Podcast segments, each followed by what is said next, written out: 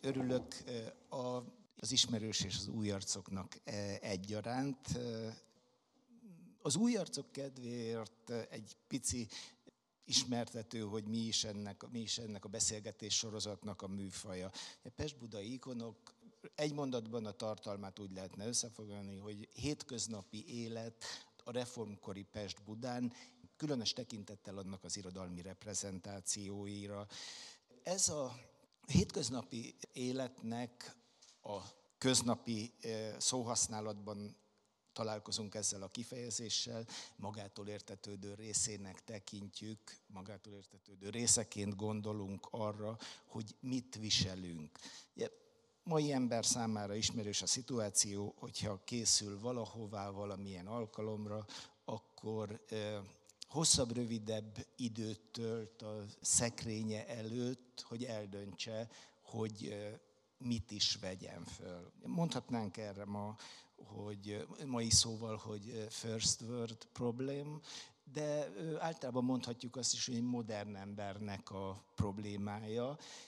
Ebben a korban, ami a középpontjában áll ennek a beszélgetés sorozatnak, nagyon keveseknek volt ilyen gondja, tehát hogy megküzdjen a dilemmával, hogy mit vegyen föl. Két okból. Az első, ami legtöbbeket érintett, nem állt rendelkezésére különösebb választék, tehát nem sok gondolkodni valója volt, hogy mit vegyen föl. Másrészt az íratlan normák olyan szigorúan előírták, hogy ki milyen alkalomra, milyen ruhában jelenjen meg, hogy az egyéni választásnak, az önkifejezésnek alig ha maradt a mai értelemben vett tere. Egy 1848 előtti, és nevezzük összefoglalóan azt a társadalmat hagyományos társadalomnak. Hagyományos társadalomban időutazóként visszamennénk, és jártasak vagyunk abban a világban, akkor nagy biztonsággal megállapíthattuk volna, vagy megállapíthatnánk az öltözéke alapján az illetőnek a rendi, társadalmi hovatartozását, az életkorát, a családi állapotát, az etnikumát. A öltözék mióta csak túllépett azon az alapvető funkción, hogy az ember testet megvédje az időjárás viszontagságaitól, azóta egyre eh, differenciáltabb eh, jelzőrendszerré vált, egyre eh, több mindent, és, és egyre aprólékosan árult el a, a viselőjéről, a külvilágnak, a szemlélőnek. Ezt a modernizáció folyamatának a következménye, ennek a jellegzetessége, hogy ez az egyszerű olvashatóság kezdett mindinkább összezavarodni és, meg, és feloldódni. Természetesen, tökéletesen ez máig nem oldódott fel, hiszen eh, nem ugyanúgy, hogy csak egy országon belül maradjunk, nyilván nem eh, ugyanúgy öltözik eh, egy nagyvárosi középosztálybeli egyetemista lány, mint egy falusi 70-es éveiben járó nő, tehát azért ezek, tehát hogy az öltözködés az egy normarendszer tartozik, ez valamelyest máig megmaradt, összehasonlíthatatlanul nagyobb tere maradt a vagy, vagy nagyobb teret kapott az, az individuális döntés, az, hogy egy szabadon választott identitást fejezzük ki vele. Mielőtt az első igazán hangulat ébresztő irodalmi betétet, pontosabban az első szöveg az nem is igazán szép irodalom, hanem sajtóhírek lesznek, amit persze ebben a korban jó részt az ilyen típusú híreket jó részt szépirodalommal is foglalkozók írtak. Tehát mielőtt ez elhangzik, megkérdezném beszélgető társaimat, akik a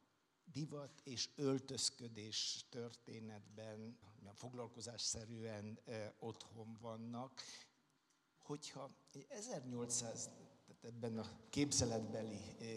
ennek a képzeletbeli időutazásnak a segítségével 1840-es évek Pest-Budájára visszarepülnénk egy, egy pár percre. Ugye még ma ebben a messze menően homogenizálódó modern társadalomban is nagyon nehéz felmutatni az átlagembert, de ebben a rendi társadalom, még a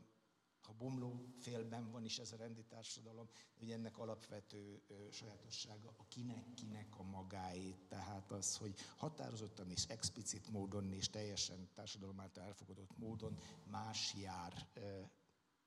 mindenkinek más jár a társadalmi állapota szerint. Ezt az öltözékben, öltözékek terén egy ilyen képzetbeli pesti sétán hogyan érzékelni? Azt gondolom, hogy mindenképpen egy nagyon vegyes képet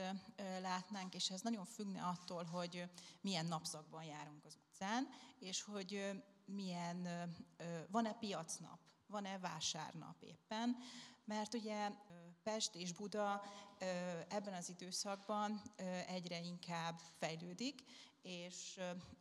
az ország szívévé kezd válni, és a kereskedelem, a fejlődő ipar, az iparosodásnak a központja is lesz majd, és ezért ugye vidékről nagyon sokan érkeznek a fővárosba, és ugye a, vidéki ember öltözete, ez ott a városi környezetben ez nagyon hamar szemet szúr. Megkezdődik a korszakban az érdeklődés, a,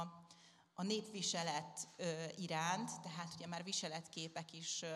származnak ebből a korszakból, úgyhogy így visszatekintve a mikorunkból, ismerve ezeket a viseletképeket, nagyon jól be tudnánk azonosítani, hogy kicsoda az ország melyik tájegységéről érkezett. És ugye a foglalkozására is elég jól tudnánk következtetni, például Jókai Mór is nosztalgiával emlékezik meg fiatal koráról és gyerekkoráról, mert az ő idejében, ahogy mondtad is, kosztüm volt, és nem divat. Tehát, hogy nagy biztonsággal meg lehetett mondani azt, hogy ki a molnár, ki milyen tisztviselő, ki a katonatiszt, kit hogyan kell megszólítani. Ugye a megszólítás is egy nagyon fontos a, a, az illemben és az udvariasságban, és ezt ugye gyakran az öltözetből is meg lehetett mondani, hogy kinek milyen megszólítás, milyen illem és gesztus jár. Tehát azt gondolom, hogy, hogy itt még ezt nagyon jól meg lehetett határozni a viseletnek, a megjelenésnek, tehát egy olyan nonverbális nyelv volt, amit a korabeli emberek nagyon jól tudtak olvasni, később pedig azzal fogunk találkozni, hogy egyre inkább demokratizálódik a, a divat, és ezek a határok egészen egyszerűen el fognak majd mosódni. Így van, Csillához kapcsolva én is úgy gondolom, hogy nagyon vegyes képet látunk, egy kevert képet, és az is nagyon fontos, amit szintén Csilla említett, hogy melyik napszakról van szó, és ezzel összefüggésben, hogy kiveti ezt a tekintetet, kinézi ezt a látványt, mikor. Ugye, hogyha metszetekre, vagy irodalmi szövegekre, visszaemlékezésekre támaszkodunk, akkor nem mindegy, hogy a szerző vagy az alkotó arisztokrata háttérrel, vagy irodalmár háttérrel rendelkezik, más-mást vesz észre, mert például, hogyha egy külföldi utazónak a, a beszámolóit olvasjuk, akkor egy általános nemzeti jelleget domborít ki, hogy hogyan is öltözködnek a magyarok, de egy pesti születésű, vagy egy Pesten élő valaki már észreveszi az árnyalatokat, a különbségeket az egyes emberek, az egyes viseletek között, és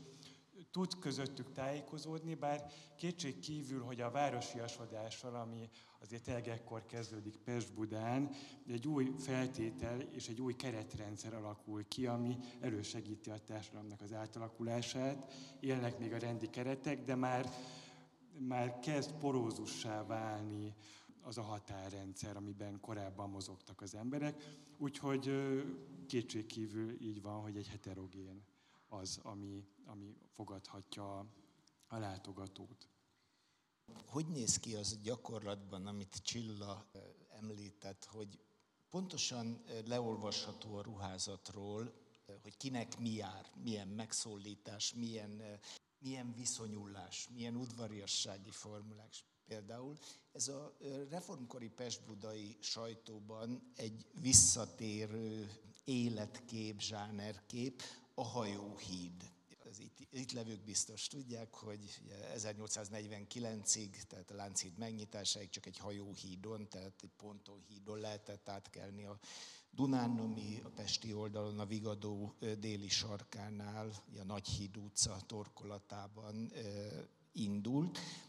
Ezt a, ez a városé, pontosabban a két városé volt, de konkrétan egy bérlőre bízták az üzemeltetését, aki ezért éves bért fizetett, és az átkelésért hídvámot kellett fizetni. A hídvám fizetés alól mentesek voltak a nemesek, akik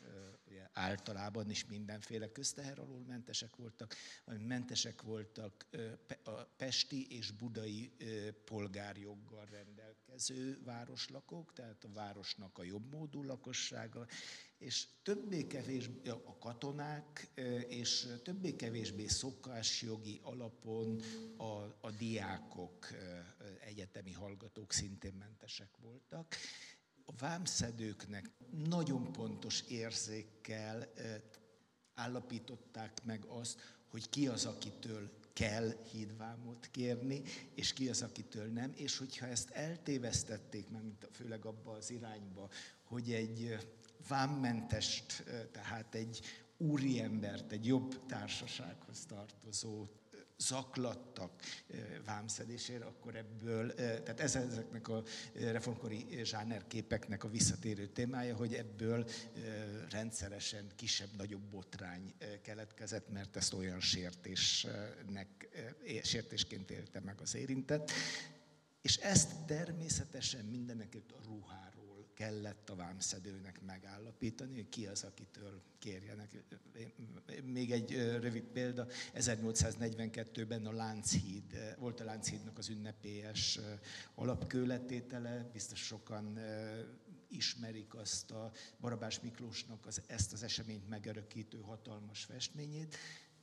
Korabeli újsághír az előző napon, hogy ez délután négykor kezdődött a, az ünnepség, és az előző órákban, mondjuk déltől négyig be lehetett menni a hídudvarba, tehát az építési területre, sőt magába ebbe a zárgádba is, ez a pillérnek, a, a mai pillérnek a, a helyén, a Duna medrében volt, tehát oda is be lehetett menni, hogy az újság írja,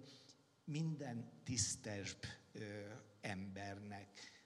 azt, hogy kit engednek be, tehát hogy ki számít tisztes embernek, aki, aki megnézheti a Lánchídnak az építkezését, azt a mai szóval biztonsági személyzet magától értetődően az illetőknek a ruhájáról állapította meg.